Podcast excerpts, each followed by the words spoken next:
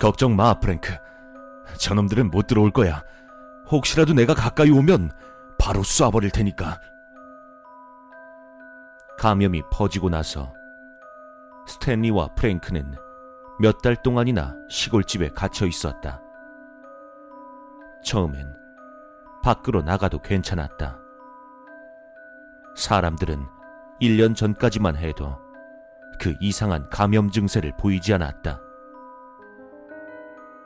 전문가들은 이 증세가 문명화된 의료 서비스를 받지 못하는 제3세계의 몇몇 가난한 국가들에 국한된 것이라고 생각했다.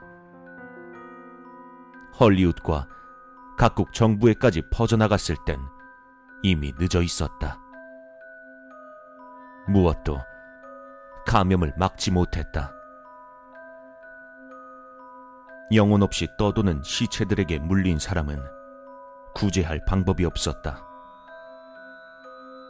그는 Walking Dead 시리즈의 열렬한 팬이었고, 만약 좀비 아포칼립스가 일어난다면 어떻게 해야 할지에 대해 친구들과 농담 삼아 떠들곤 했다.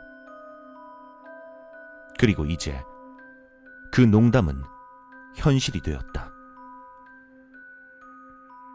그는 주의 깊은 사람이었다. 식량과 물을 쟁여놓고 음모론자나 사이비 광신도들의 소문이 퍼졌을 때 무기와 탄약까지 준비해 두었다. 이건 정말 많은 도움이 되었다. 그와 프랭크는 무사했고 물이 떨어질 일도 없었다.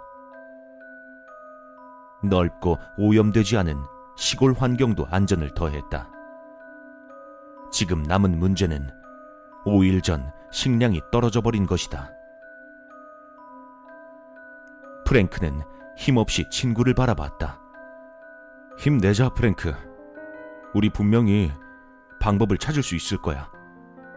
그 자신도 그러길 바랐다. 하지만 이제 밤에 몰래 나가는 것조차 가능한 선택지가 아니었다. 수많은 감염자들이 시야 끝까지 퍼져 있었고 그놈들은 놀랍게 끈질겼으며 항상 먹이를 갈구했다. 적어도 우리한텐 서로가 있잖아.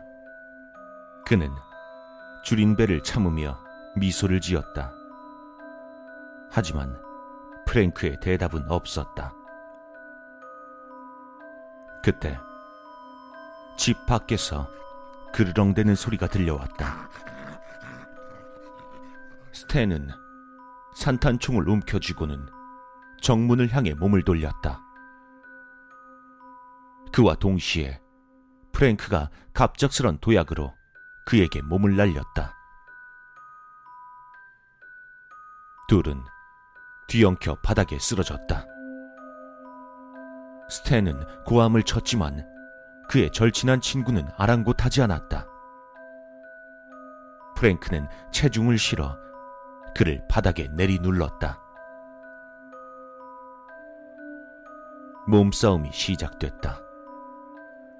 프랭크는 시간을 낭비하지 않고 그의 정맥을 찾자마자 자신의 이빨을 꽂아 넣었다. 그의 고통스러운 생의 마지막 비명만이 집 안을 가득 채웠다.